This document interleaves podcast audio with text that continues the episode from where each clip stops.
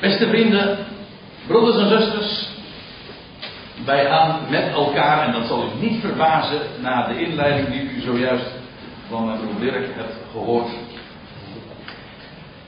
het gele boekje openen. Als u begrijpt wat ik bedoel. Het boekje, of wat zeg ik, het is een complete bibliotheek waarin we het woord van God vinden. Dat houvast dat ons immuun maakt werkelijk voor al de gevaren die ons in deze wereld bedreigen. Omdat we daarin een God tegenkomen en hebben leren kennen die wij vertrouwen. Ik wil u vanmorgen en vanmiddag meenemen naar dit Bijbelgedeelte. Efeze 2, vers 11 tot 20. Bijna het hele hoofdstuk uit. En ik heb het als titel meegegeven: De scheidingsmuur afgebroken. En het plaatje dat u hier op het scherm ziet geprojecteerd, dat is een artistieke impressie van de tempel, het heiligdom, de tempel van Herodes, zoals dat er wellicht heeft uitgezien uit de beschrijvingen die we daarvan vinden in de Bijbel en andere geschriften. Is dat op te maken en daar is ook een omheining, en daar zullen we het vandaag uitgebreid over hebben, de zogenaamde Zorek. En die heeft met, met uh, allemaal inscripties en die had de functie van een afscheiding. Nou, daar zullen we het over gaan hebben. En dat Efeze 2, dat zou je kunnen noemen het goddelijk manifest van de eenheid die er is in de Ecclesia, in de gemeente, het lichaam van Christus, waarbij de scheiding die er was tussen Jood en Heiden, tussen Israël en de natieën, is teniet gedaan. Er is eenheid, God heeft een nieuwe formatie, een nieuwe mens tot stand gebracht waarin eenheid is, waarin ook vrijheid is, een eenheid met elkaar, maar bovenal ook een eenheid in het hoofd, die daar boven is gezeten en waarvan we zojuist ook hebben gezongen. Maar voordat ik met u naar dat gedeelte ga dat hier wordt vermeld, Efeze 2, wil ik u eerst eens meenemen naar een ander Bijbelgedeelte, en namelijk naar het boek Handeling. U moet namelijk goed weten dat Paulus deze brief, en ik heb het over de Efezebrief, we noemen het altijd de Efezebrief, maar dat is eh, nogal arbitrair, want dat die woordjes Efeze, die u in de aanhef van deze brief aantreft, die staat tussen haakjes wat aangeeft dat de oorspronkelijke handschriften dat weglaten. Dat betekent dus dat eigenlijk een algemene rondzendbrief. De brief is geadresseerd niet aan de gelovigen in Efeze, maar aan de gelovigen die in Christus Jezus zijn. En dat maakt de brief en geeft de brief een, universele strekking. Dat wil zeggen, het is gericht aan u en mij, voor zover wij ons vertrouwen hebben mogen leren stellen in Christus Jezus. Aan hen is deze brief gericht. Maar goed, Paulus heeft deze brief geschreven terwijl hij, dat laat hij in deze brief ook uitgebreid zien, en de achtergronden ervan vermeldt hij, dat hij een gevangene is van Christus Jezus. Hij is in gevangenschap. Het is ook een van de, zo heet dat dan, de gevangenisbrieven.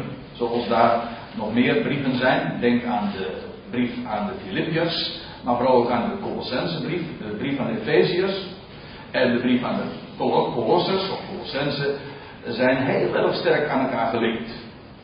Daar is, is trouwens ook nog de, de Tweede Timotheusbrief. Enfin, dat zijn brieven die Paulus heeft geschreven vanuit de gevangenis. Hij was in gevangenschap. En als je wil weten hoe dat zit, ja, dan kun je dat in die brieven lezen.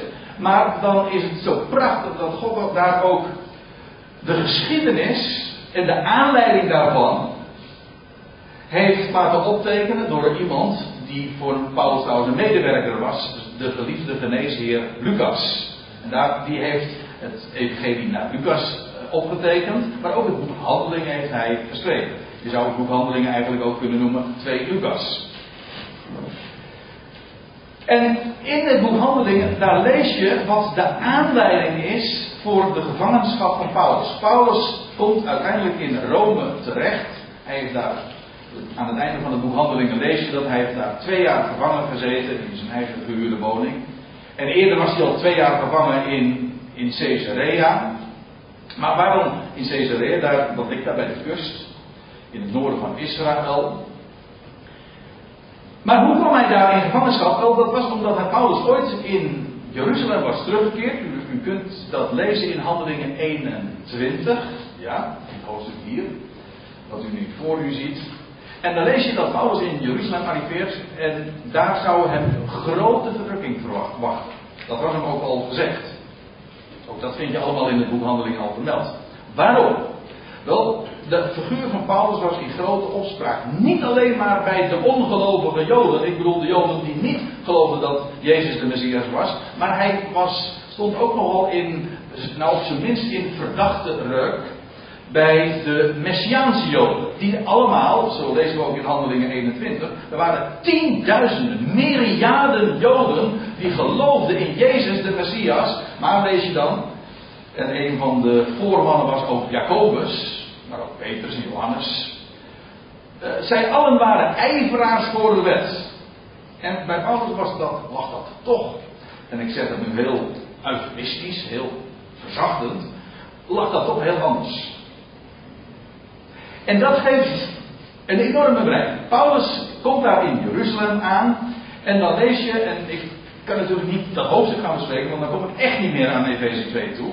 Maar ik, wil, ik moet die aanleiding vertellen, waarom Paulus in gevangenschap is gekomen. Paulus is dus in Efeze en dan lees je dat hij uh, op aanraden trouwens van Jacobus naar de tempel gaat en daar ook een ritueel ondergaat enzovoort. En dan lees je in vers 27, ik gewoon midden in de geschiedenis binnen. Dan staat er in vers 27, toen nu de, de zeven na, dagen nagenoeg om waren, dat wil zeggen de week die vereist was voor het ritueel wat hij onderging, zagen de Joden uit Azië hem, dat was Paulus, in de tempel.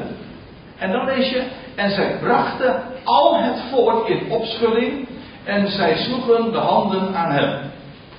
Daar was ook wel aanleiding voor, want Jacobus had Paulus al gewaarschuwd. En zei van, ja, uh, het, het, gerucht jou doet de ronde hier, dat, dat zingt hier in Jeruzalem rond, dat jij in, in, in, in de diaspora, de Joden vertelt dat zij zich niet moeten houden aan de, aan de gebruiken en afval van Mozes leert.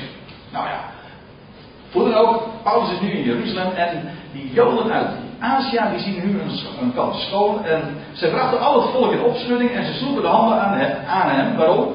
Nou, dat lees je dan in, in vers 28 als schreeuwende helpmannen van Israël. Dit is de mens die tegen het volk, de wet en deze plaats, dat wil zeggen deze heilige plaats, de tempel, overal alle leert. En nu heeft hij ook nog Grieken in de tempel gebracht en deze heilige plaats daarmee ontwijd. Dat was namelijk het geval Paulus was niet alleen daar in Jeruzalem gearriveerd, maar hij had ook Trofimus meegenomen. Trofimus was een, een heiden, een Griek, geen Jood. En een Griek mocht absoluut, ja, mocht wel in, op het tempelplein komen, maar dan in de voorhof van de heidenen. En absoluut niet binnen die omheining komen, want daar, daar stond de doodstraf op. Ik kom daar straks vanmiddag nog op terug. Goed, dit is dus uh, wat er dan ontstaat. Een enorme rumoer. En uh, ja, Paulus die, die verkondigde tegen het volk de wet en deze heilige en, en deze plaats. En dat heeft ook alles te maken met het feit dat Paulus boodschap, het evangelie, hij noemt dat het evangelie van de voorhuid, hij had een heidens evangelie. Een boodschap waarbij Israël feitelijk ook gepasseerd werd. Hij schrijft daarover in zijn brieven over de val van Israël, waardoor het heil naar de natie is gekomen. Paulus wist ook, we hebben trouwens dat in de vorige studie dan ook gezien, dat Jeruzalem niet tot geloof zou komen. U moet zich voorstellen hoe enorm dramatisch dat was voor al die tienduizenden geloof Messiaanse Joden. Die allemaal leefden in de verwachting van Jezus is de Messias. Als Israël tot bekering komt, en als Jeruzalem zal zeggen, gezegend hij die komt in de naam van de Heer, dan zal de Messias terugkeren en dan zal het Messiaanse vrederijk wereldwijd baanbreken. Dus dat was de verwachting. Maar Paulus die ging vertellen. Nee, het was hem verteld. Paulus, Jeruzalem zal jou afwijzen. Maak dat je wegkomt. Ja, zo waren de verhoudingen. Niet Jeruzalem die zal zeggen gezegendheid die komt. Nee, ze, eh, ze, zouden zijn boodschap aanwijzen. Paulus wist dat. Paulus wist meer daarom ook dan, dan die andere twaalf, die nog sterk de verwachting hadden en de boodschap ook predikten van Israël moet tot bekering komen. Het evangelie van de besnijdenis. Dit is dus de beschuldiging.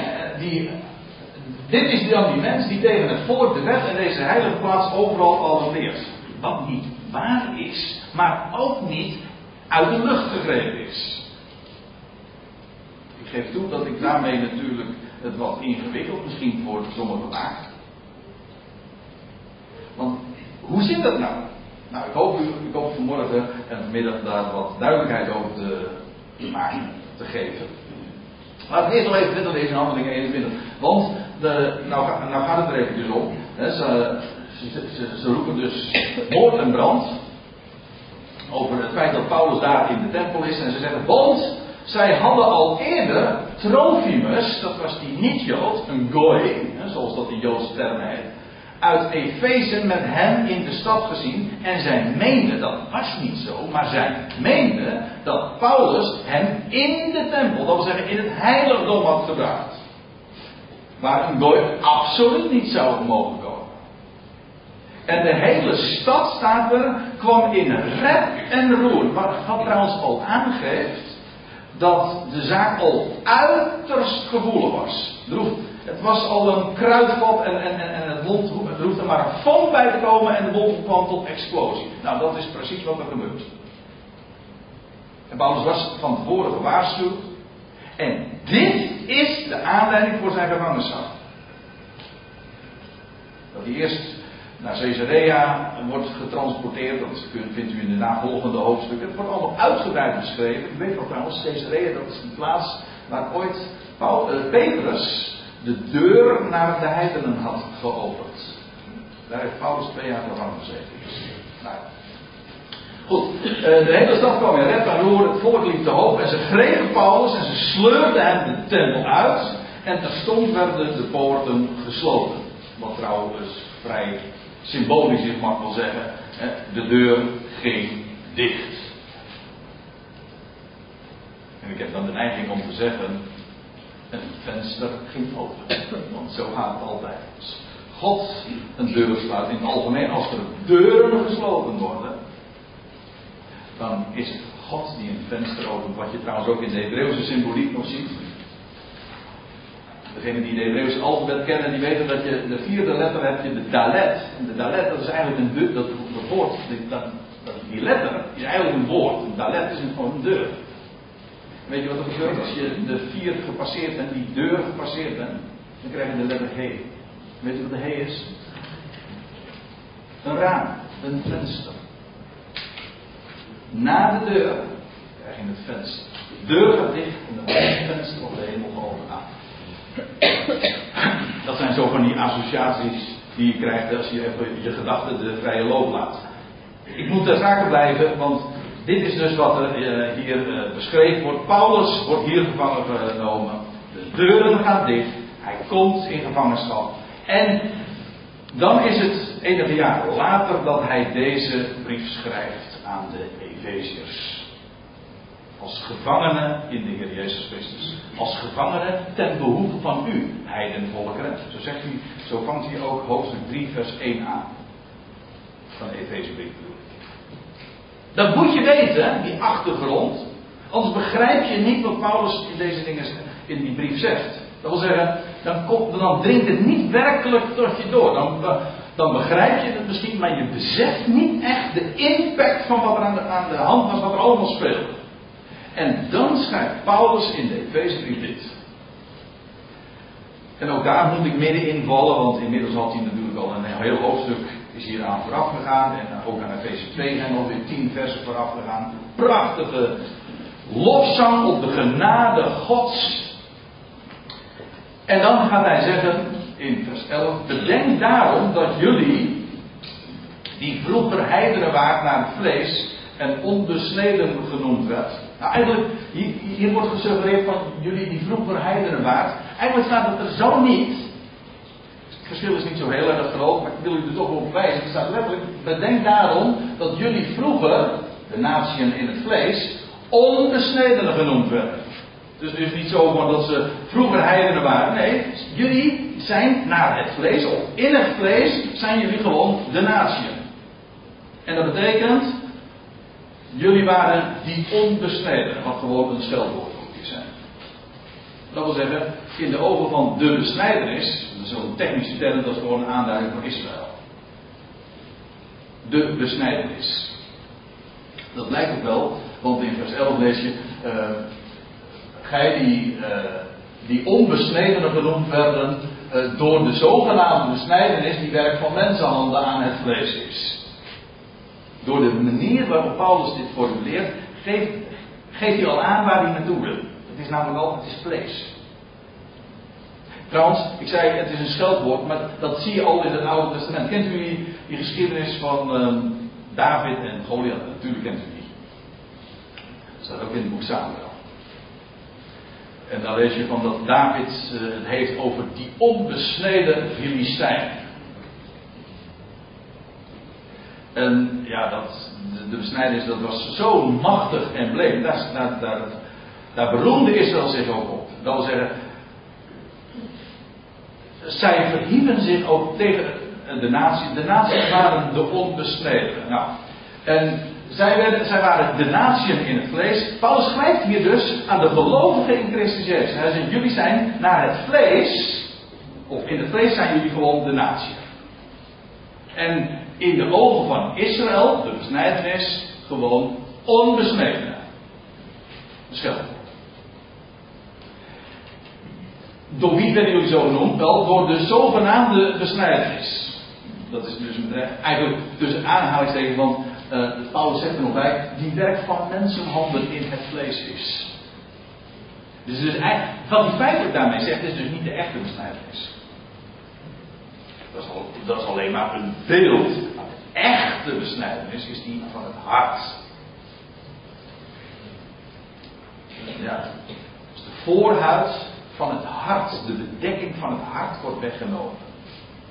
Dat is trouwens niet iets wat Paulus eh, als nieuw, nieuws naar voren brengt, dat vindt u al in het Oude Testament hoor. Enfin, maar wat u trouwens moet zien, en dat is, dat komt in de, dat komt in de vertaling niet uit de verf, maar wat, waar Paulus het over heeft in, de, in dit vers, is twee keer over in het vlees. Hij zegt dit, als ik het even wat schematischer voorstel, hij heeft het over de natieën in het, in het vlees, ja, die werden genoemd de onbesnedenen. Door wie? Wel door de besnijdenis in het vlees. Het gaat eventjes om die woorden in het vlees, de, de in het vlees en uh, de besnijdenis in het vlees. En de een noemde de ander onbesneden. Maar het vlees. Kijk, die gelovigen in, in, die Paulus aanschrijft, ons ook, gewoon, de Goïm, die ons zo rijk mogen weten in Hem en al die schatten die ons zijn ten deel gevallen, terwijl we gewoon gooi zijn, heiden, onbesneden, die de Sabbat niet hebben en al die gebruiken van Israël. Ja, we zijn zo rijk gezegend, maar we, waren, we stonden overal buiten, nou daar gaat Paulus het over hebben. Want dan zegt hij vers 12, dat gij te dien gewoon naar het vlees, hè, zonder Christus was. Uitgesloten van het burgerrecht van Israël. Vreemd daarmee ook aan de verbonden van de belofte. Niet de verbonden, let op. Niet alleen, niet alleen het, oude verbond van de, van de Sinaï, maar ook het nieuwe verbond. Die waren allemaal vreemd aan. Zonder hoop zonder God in de wereld. Dat wil zeggen, voor zover jullie iets voor zover een, een goy, een heiden, iets kon delen van de zegen van God, dan was dat eigenlijk alleen maar mogelijk via het kanaal van Israël. Door ook zich te voegen bij Israël. Maar in het vlees, gewoon zeg, stonden ze hier allemaal buiten. Ze waren de, in, de in het vlees, ook nu weer wat schematisch voorgesteld, ze waren zonder Christus, dat wil zeggen zonder de Mashiach, de Messias. Ze waren uitgesloten van Israël. Waar trouwens ook die omheining, waar het over hadden, maar het nog over zullen krijgen ook. Ook een uitbeelding is. Daar werden ze van buiten gesloten. Ze mochten, niet, ze mochten in de eigenlijke tempel mochten ze niet komen. Al die voorrechten van die aan Israël waren gegeven. Ja, had, zij waren geen Israëlieten. Dus zij stonden ook buiten al die zegeningen. En vreemd aan de verbonden van de belofte. Zonder hoop. Dat wil zeggen, zonder die, die hoop die juist aan Israël was gegeven. En zonder, betekent trouwens ook eh, niet eens bekend ook met die hoop, met die verwachting en zonder God in de wereld. Al blijft het natuurlijk ook zo wat Paulus in Handelingen 17 zegt tegen de Atheners. Toch, mensen, God is niet ver van ieder van jullie. Want in hem leven wij, bewegen wij. Maar ja, dat wisten ze niet. Het was zo, de natie in het vlees stonden al buiten al die geweldige voorrechten die God aan Israël had gegeven. In Psalm 147 staat aan het einde van die psalm, ik, citeer het nu even uit het hoofd, maar dan lees je dat, dat God zijn woorden en inzettingen aan Jacob heeft gegeven. En dan staat er vervolgens, zo heeft hij aan geen der volkeren gedaan. Halleluja, staat er dan nog bij. Zo laten de verhouding. Maar schrijft Paulus dan, maar Thans, in Christus Jezus, zijt gij, zou we zeggen, zijn jullie, want er staat er eigenlijk meer van, zijn jullie die eertijds u veraf dichtbij gekomen door het bloed van Christus. En dat, is, dat schildert hier ook de, de grote ommekeer in Christus Jezus. Dat is typisch een Paulinische uitdrukking. Ik geloof dat de, het woord, de term Christus Jezus 7 of 98 keer in het Nieuwe Testament voorkomt. En in 98, uh, eh, of in, in, op één na van de gevallen, zijn ze allemaal uit de mond of uit de pen van Paulus. Het is typisch een Paulinische manier van uitdrukken. Christus Jezus. Natuurlijk is dat dezelfde als Jezus Christus. Dat, is, dat spreekt voor, voor zich. Maar de wijze waarop het genoemd wordt, is ook veelzeggend. Kijk, het is heel simpel. Israël kende Jezus, die hier op aarde geboren werd. En hij werd geboren en men gaf hem de naam Jezus. Hij wandelde hier als Jood, geboren onder de wet, daar komen we ook nog op. En uiteindelijk stierf hij. Om vervolgens op te staan uit de doden, waardoor God hem tot Heer en tot Christus maakte. Dus Jezus, Christus, is feitelijk ook. Christus is namelijk geen naam, het is een titel. De gezalde. Hij is gezalfd met Gods geest. Dat wil zeggen, met leven. Onvergankelijk leven. Zo is hij de Christus geworden. Jezus Christus is dus eigenlijk een chronologische benaming van hem. Hij was, hij was Jezus en werd vervolgens de Christus. Maar Paulus kende Jezus helemaal niet. Naar het vlees. Die heeft hem pas leren kennen toen hij geroepen werd. We hebben er morgen al eerder over gedaan toen op de weg naar Damascus. En vanuit de hemel leerde hij de verheerlijkte Heer kennen. In een hemelse lichtglans en hij werd inderdaad verlamd. Nou, blind, wat beter gezegd. Hoewel ik denk bij mezelf, als hij zoiets meemaakt, dan, dan sta je toch ook wel op je benen te trillen. En dan vertoon je wellicht ook verlammingsverschijnselen. Als je zoiets meemaakt, je zo overtroffen wordt door hemelse heerlijkheid. Hij leerde de Christus kennen. En dan vraagt hij, wie bent u Heer? En zegt, ik ben Jezus, die jij, Saulus, vervolgt. Dus het was eerst Christus in hemelse heerlijkheid. En dan zegt, wie is dat dan? Nou, dat is die Jezus die hier op aarde gewandeld heeft. Dus Paulus kende hem als Christus, Jezus, namelijk de man die hier op aarde gewandeld heeft. Maar hij kende Jezus niet naar het Christus Jezus. Typisch Paulinisch. Hoort bij zijn boodschap. Het is dezelfde natuurlijk als Jezus Christus. Maar het accentverschil is opmerkelijk. Waarvan achter. Goed. Maar thans, in Christus Jezus, schrijft Paulus, zijn jullie, de Goïm, die eertijds veraf waren, dichtbij gekomen, genaderd, door het bloed van Christus. Hier heet het het bloed. even later trouwens, in vers 16 heet het het kruis. En als je nog even verder leest in een andere gevangenisbrief in Colossense 1 heet het het bloed van het kruis. Maar het gaat uiteindelijk allemaal om exact hetzelfde. Ja, ik zie u nu denken door deze grafische voorstelling, dan krijg je nog een, embleem van vrede ook. Maar dat is toevallig hoor. Dat uh, moet ik verder niks achterzoeken. Maar ik vind het wel opmerkelijk, want de Bijbel spreekt over de vrede. Hij heeft vrede gemaakt door het bloed van het kruis.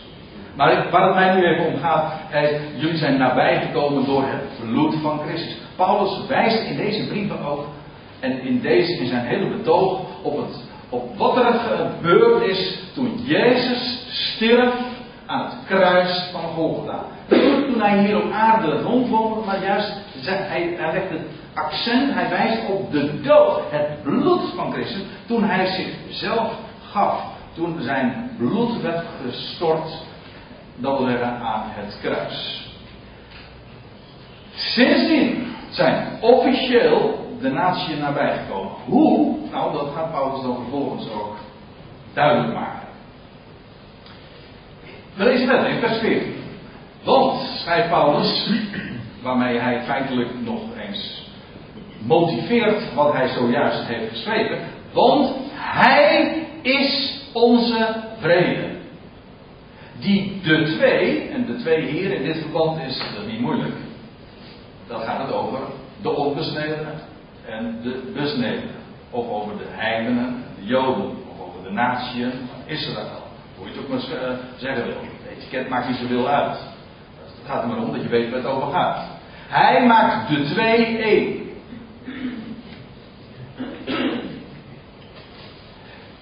Wat trouwens, ja, als ik het zo zeg, dan refereer ik feitelijk aan heel veel andere schriftplaatsen. Je vindt het al, het begint al in Genesis 2. De creatie van Eva, maninne. Dan lees je ook over de twee die één worden. Man zal zijn vader en moeder verlaten en zijn vrouw aan en die twee zullen tot één vlees worden. Paulus wijst trouwens in Efeze 5. Hij zegt van ja, dit geheimenis, dat wil zeggen de verborgenheid in dat, in dat vers, is groot. Hij zegt, maar ik zeg het met het oog op Christus en de Ecclesia. Die zijn met recht één vlees. Zodat je ziet dat Christus en de Ecclesia al verborgen zijn. Dat, weet, dat, dat, dat niet in Genesis 2. Maar Paulus haalt de bedekking weg en laat het zo zien in Genesis 2. Dit geheimenis is groot. Nou, hij is onze vrede die de twee één maakt. Paulus refereert trouwens aan nog iets. Namelijk wat je leest in Ezekiel 37. Waar je leest over, dat gaat over de toekomst. Wanneer Israël hersteld zal worden. En dan zal hij Juda, de, de scheiding die er ooit was tussen Juda en Israël. De twee stammen en de tien stammen. De breuk tussen die twee zal worden geheeld. En het zal worden één kudde. één herder. één koning over hem. Niet meer twee koninkrijken, maar één koninkrijk. De twee worden één gemaakt. Maar hier gaat het over Jood en Heiden. En de verbanden zijn nog veel meer dan dat ik nu even in een paar minuten kan zeggen. Dat gaat er nu ook niet om, want het zou alleen maar te ver voeren van dit onderwerp. Belang van belang is uiteraard, Hij is onze vrede in Christus Jezus. Hij die daar gezeten is, boven. De hemelse Heer, Christus Jezus. In Hem is de scheiding tussen Jood en Heiden verdwenen. Er is eenheid. Die de twee één heeft gemaakt. Wijs er nu alvast even op. Ik heb dat gedaan met een rood streepje. Zo'n rood horizontaal streepje. Dat hier in het Grieks. En ik, moet het toch even vertellen. Ik ben. Uh, in dagelijks leven ben ik tegenwoordig uh, NT2-docent, dus ik vertel vaak over grammaticale dingen. Maar in dit geval moet ik dat, dat is dus, het is geen hobby, maar ik, dit moet ik wat vertellen. Waarom? Uh, in het Grieks wordt hier een speciale tijdsvorm gebruikt. Tijdsvorm tussen aanhalingstekens. Want dit is namelijk de aorist. U hebt mij dat woord wel eens vaker horen zeggen. En wat is een aorist? Nou, kan het heel simpel vertellen. Kijk, wij hebben gewoon verschillende. Ik geef toe dat het een omstreden zaak is hoor. Maar goed, dat, uh, We zijn niet te beroerd om onze nek ook hier wel eens uit te steken naar omstreden zaken. En goed, eh, die aorist, eh, om dat even uiteen te zetten, of om dat even kort aan te geven. Kijk, wij hebben verschillende tijdsvormen. Je hebt de tegenwoordige tijd, ik loop. De toekomende tijd, ik zal lopen. En je hebt de verleden tijd, ik heb of ik liep. Nou, maar dat kent Grieks ook. Grieks heeft een geweldige, uitgebreide, fijnzinnig, subtiele grammatica. Grieks kent nog een tijdsvorm. Dat wil zeggen nog een, een, werkwoordsvorm. En dat heet de aorist. En dat is gewoon. Een aorist betekent letterlijk aorist, betekent zonder horizon. Dat is een tijdloze vorm. Daar zit het element van tijd helemaal niet in. Dat kennen wij niet echt. Een beetje wel.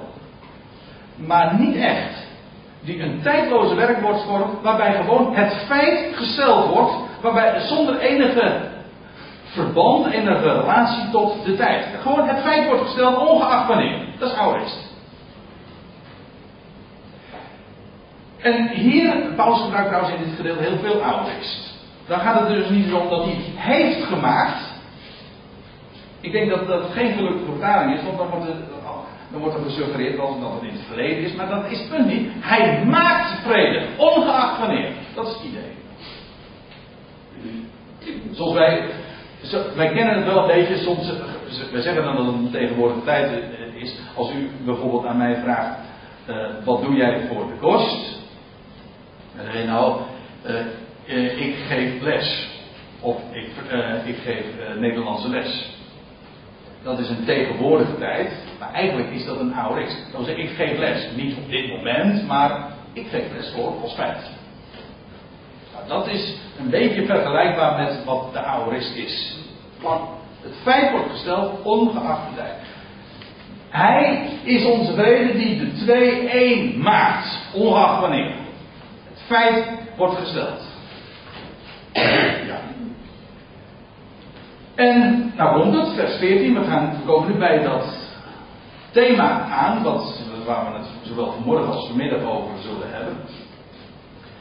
Namelijk de tussenmuur die scheiding maakte, eh, weggebroken heeft. Letterlijk staat hier, als u de Statenvertaling hebt, staat het ook wat nauwkeuriger weergegeven. De voorhoevenvertaling, de Theosvertaling ook.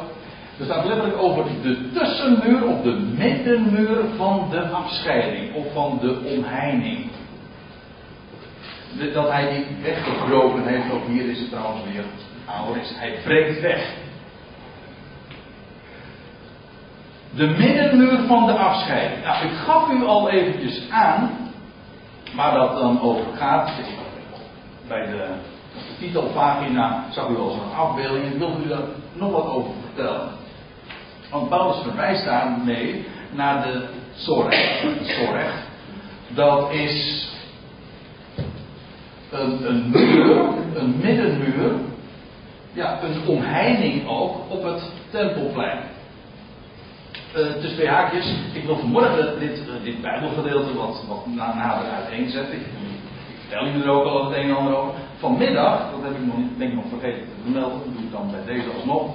Vanmiddag wil ik nog wat specifieker ingaan op bezwaren die er ingebracht zijn tegen deze tegen deze uitleg, zoals ik dat vanmorgen uh, presenteer. En vanmiddag wil ik ook wat, citaten gaan uh, aanreiken en, en bezwaren, argumenten die worden aangevoerd hiertegen bespreken. En dan zullen we dat alles nog eens een keertje wat preciezer bekijken. Nu wil ik gewoon wat meer in het algemeen dit schriftgedeelte laten zien. En ik, geef, ik geef door, uiteraard, voor zover ik deze dingen heb gevonden in de schrift gaf net al even aan. We zijn niet te beroerd om onze nek uit te steken en omstreden aangelegenheden en kwesties te bespreken. Maar ik zeg er wel bij, ik vertel u dat wat ik gevonden heb. En ik geef dat vervolgens door. En ik hoop dat u, net zo kritisch als ik, deze, of voor mij nog kritischer, aanhoort wat ik zeg. U, u bent nu zo bereidwillig om mij aan te horen en om in de schriften na te gaan of dat zo is. Goed. Dat gezegd hebben, dat zijn. Uh, dat noemen ze de disclaimer dan. Hè? Dit gezegd hebbend, uh, komen we weer even terug bij die, de, de middenmuur van de afscheiding. Paulus verwijst daarmee naar de Sorek. Dat is een lage muur om de heilige plaats als afbakening voor de Goyim. Er was een, een, een lage muur van drie zegt Flavius Josephus, die geeft een vrij uitgebreide beschrijving daarvan. En een muur van anderhalve meter hoogte met allemaal open plekken daarin, dat zeggen hier allemaal van die ingangen. En degene die, uh, de Joden, die mochten hier naar binnen gaan. Dat wil zeggen degenen die rein waren. Die niet in aanraking waren gekomen bijvoorbeeld met de dood. Ook, want het was zelfs ook voor Joden die in aanraking waren geweest met een dood lichaam, die mochten niet binnen deze omheining komen. Maar heidenen sowieso niet. En dat, heet de, dat, is een, dat was dus een muur. En uh, later, het is een uh, anderhalve eeuw geleden, dat daar nog uh, op het Tempelplein zijn daar nog inscripties gevonden, oude platen, waarbij je de, de tekst van de van die inscripties die, die waren bevestigd aan die muur, die overal gelezen waren voor de bezoekers daar. Er is nog zo'n plaket, is daarvan gewonden en de Griekse tekst uh, is daarvan, uh, kun je zo ont, ontcijferen. En wat blijkt, op die inscriptie staat de volgende tekst. Geen vreemdeling. En hier ziet u een, de wijze waarop dat ongeveer moet hebben uitgezien. Men komt, men hier zo naar binnen.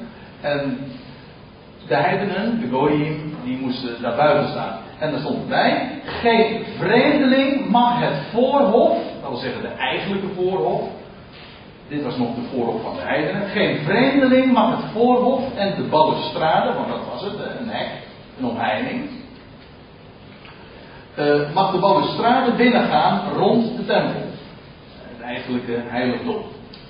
Wie daar wordt betrapt, is verantwoordelijk voor zijn eigen dood, die zeker het gevolg zal zijn.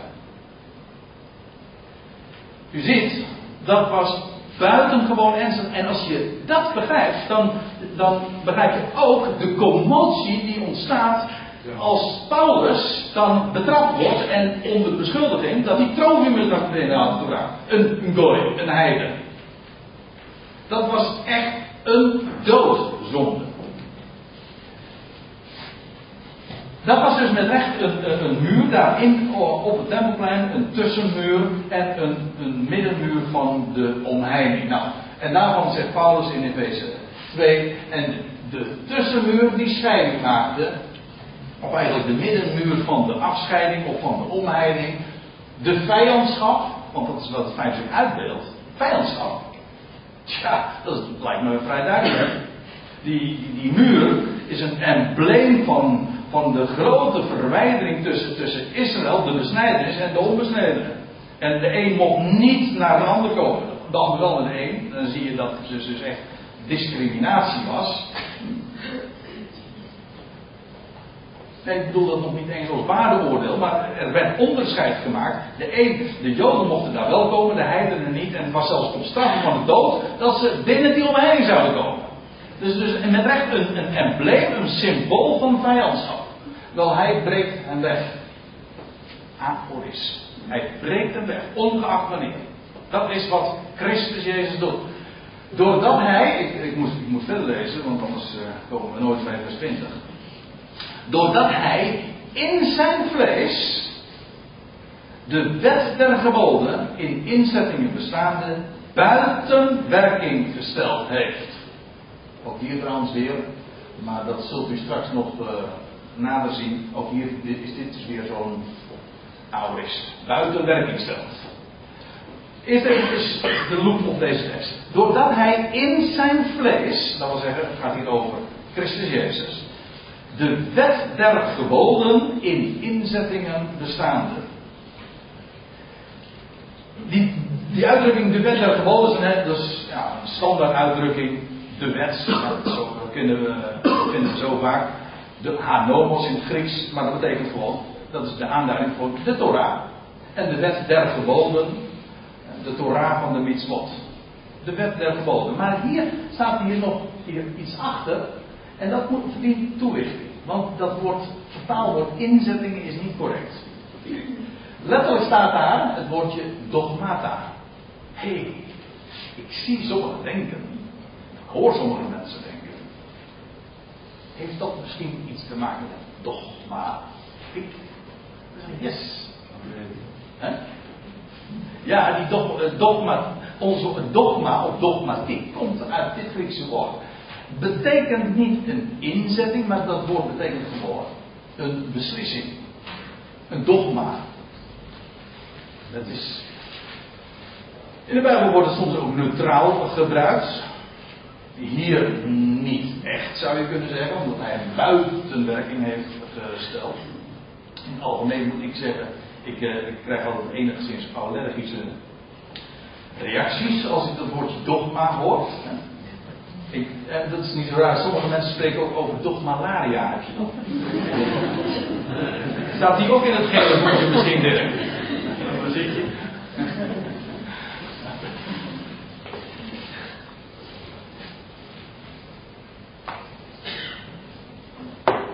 Maar een, dogma is gewoon een beslissing, een besluit. Dat woord komt trouwens heel wat keren, nou nee, heel wat keren, het komt in totaal vijf keer voor in het Nieuwe Testament. En dat is heel grappig. Uh, hier ziet u het, uh, een overzicht dat ik uh, heb overgenomen vanuit het onvolprezen ISA-programma. En dan zie je dat woordje dogma. Nou, als je een klein beetje fantasie hebt, dan zie je nog zelfs de connectie tussen ons, dat hier dogma staat. Grieks zoals Paulus dat heeft opgetekend. Maar hoe discordant men dat heeft weergegeven, men heeft het vertaald met bevel, met inzettingen twee keer met beslissing, beslissingen, één keer en met geboden. Ja, dat verheldert nou niet het inzicht in het woord natuurlijk, als je het op zoveel verschillende manieren weergeeft. Zo een heel vrij voorbeeld, een vrij voorbeeld van discordantie. Als u een concordant version hebt, die uh, leidt niet aan die kwaal, want die heeft het gewoon consequent altijd weergegeven met beslissing, of de, ja, decree. Dat is een besluit of een beslissing. Dat is namelijk precies wat het is. Het woord wordt ook gebruikt in Handelingen 15 als de apostelen bij elkaar komen in, in Jeruzalem en dan worden er besluiten genomen. Beslissingen. Eigenlijk is dat ook wat een dogma is. Een dogma is een, een leerstuk, maar waarvan men besloten heeft, dat is bindend.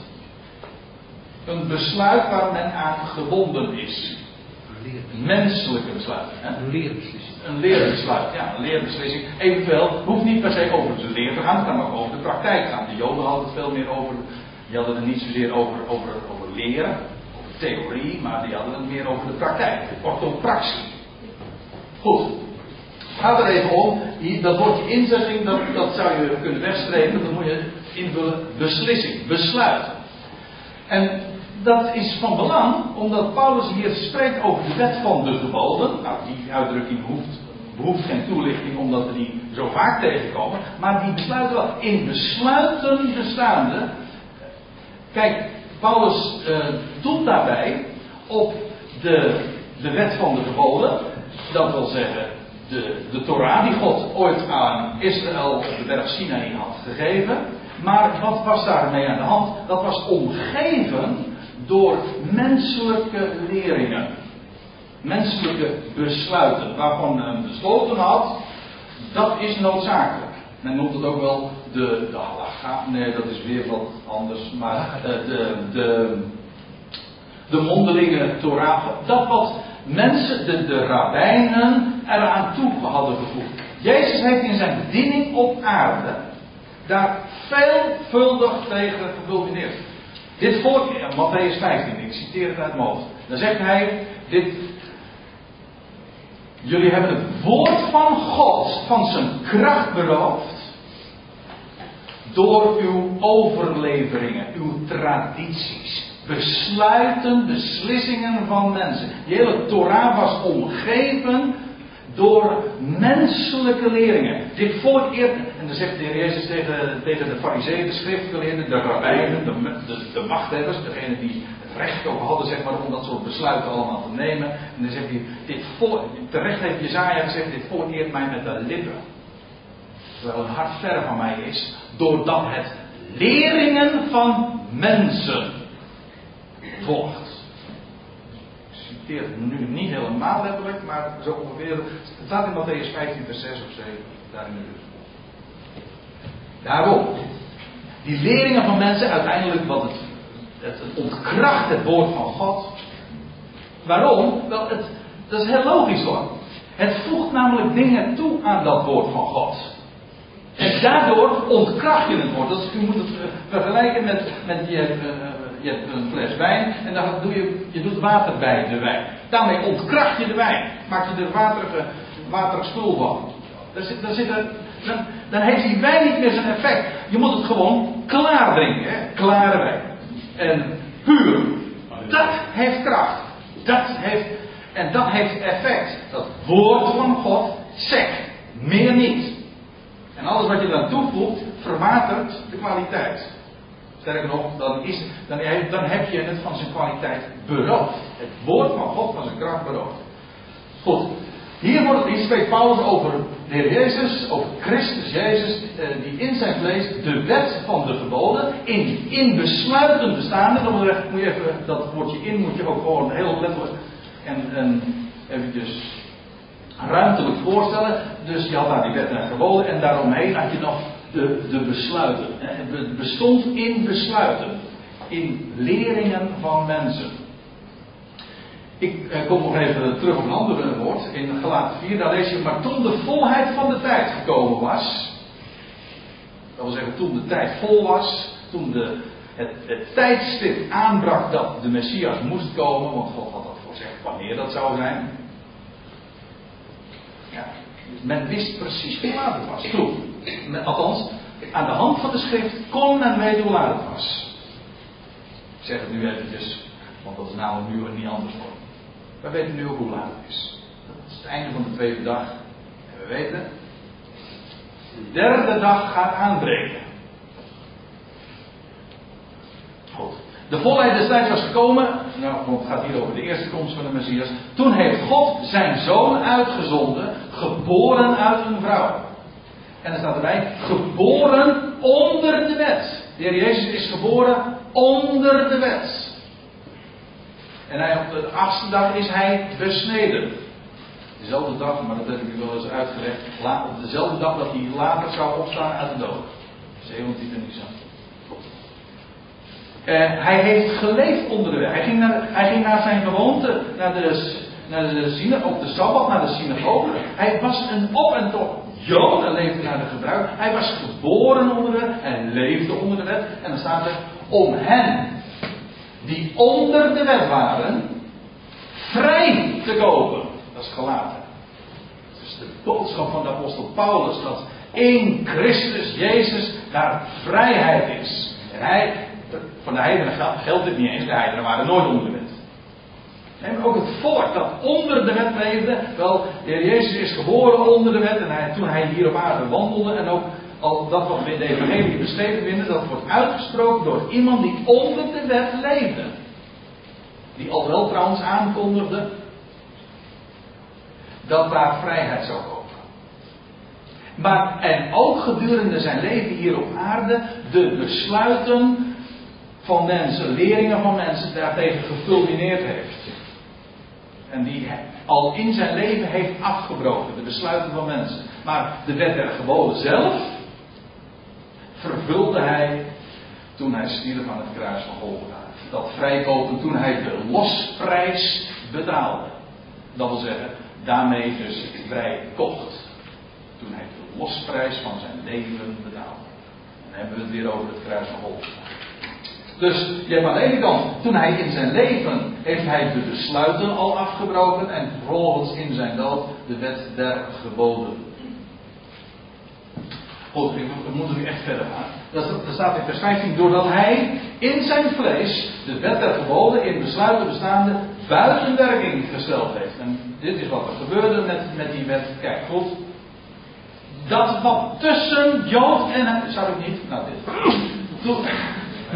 Wat tussen Jood en Heiden instond, dat is te niet gedaan. Zodat er eenheid is tussen Goy en Jood. En feitelijk, bestaat het verschil dan niet meer. Want als de, de afbakening van een Jood, de Jood is daarmee feitelijk geen, geen Jood meer.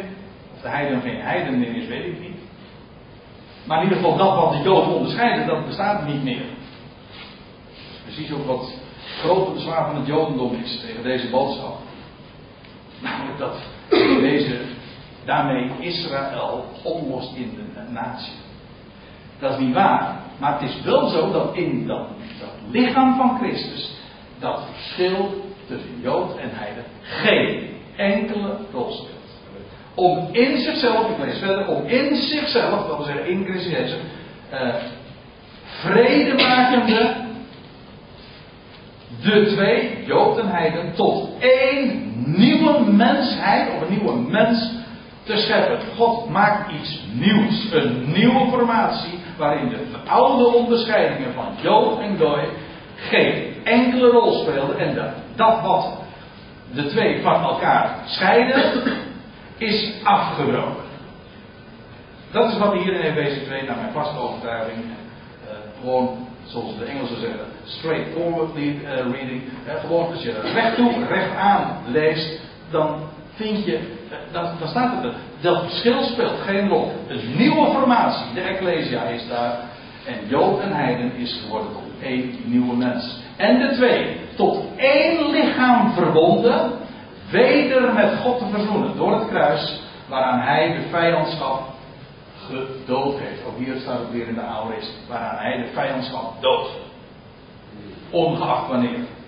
En hier, staat, wordt gesproken over, over die verzoening. Kijk, dat kruis, dat is verzoening, is een embleem van de vijandschap van de mens.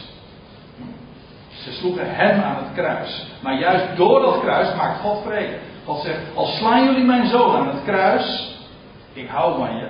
En ik ga juist jullie daardoor zegenen. Want drie dagen later stond hij op uit de doden. En bracht hij leven aan het licht dat hij aan de hele wereld gaat geven. God maakt vrede door dat kruis. Tussen God en mens, maar niet alleen dat. Maar ook nog eens een keertje tussen heiden en jood. Dat kruis maakt vrede. Dus alles wat er was aan vijandschap van de mens naar God toe. Wel, aan het kruis zien wij hoeveel God van deze wereld houdt. Zodat als daar vijandschap is van de mens, of vervreemding naar hem, of twijfel over Gods goede bedoeling aan het kruis zien wij wie God werkelijk is. En daarmee wordt de vijandschap in het hart van de mens smelt weg. Dus dat doet hij door het kruis. Het kruis laat zien, zoveel houd ik van je en die is niet kapot te krijgen. Maar ook de scheiding tussen Jood en Heiden, dat is apokatalasso. Eventjes voor de kennis.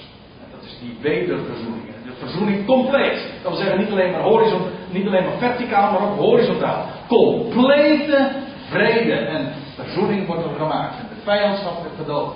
En bij zijn komst heeft hij vrede verkondigd, ook hier weer Aorist. Aan u die veraf waart en vrede aan hen die dichtbij waren. Ik, mijn vraag gaat hier gewoon over de Christus komt in, zijn, in, in de prediking van het evangelie. Letterlijk staat het ook, hij evangeliseert, hij vreden uh, aan u die veraf waart. Dat wil zeggen, in de boodschap die Paulus predikte. En zijn medewerkers. Zo is dan het geloof uit het horen en het horen en het horen door het woord van Christus. Christus zelf spreekt de natie aan. Namelijk in de verkondiging van zijn aantal van de ambassadeurs. Dat is machtig, hè, als je er eh, aan, aan denkt. Als je het woord doorgeeft, dan is het Christus zelf die door jou heen spreekt. Zijn woord wordt gesproken door zijn ambassadeurs. En, en, dan wordt er vrede verkondigd aan u die veraf waart en vrede aan hen die dichtbij waren. Jood en hij maakt geen enkel verschil. Speelt geen rol. Want door hem hebben wij beiden in één geest de toegang tot de Vader.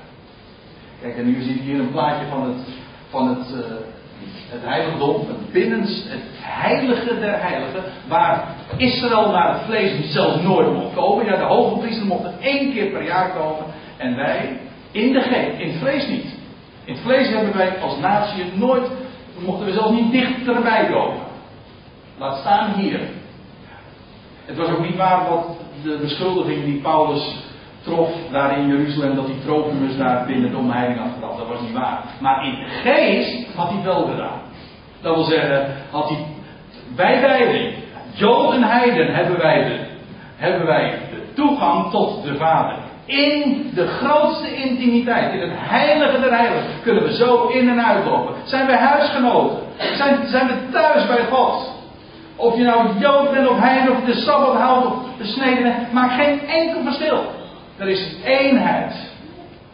Wij hebben beide door in één geest de toegang tot de Vader. En zo zegt Paulus in vers 19: zijt gij geen vreemdelingen meer en bijwoners, gasten, die jullie die eventueel door proselieten worden naderbij mochten komen. Nee, hij zegt jullie zijn medeburgers. Dat wil zeggen, wij zijn tezamen één.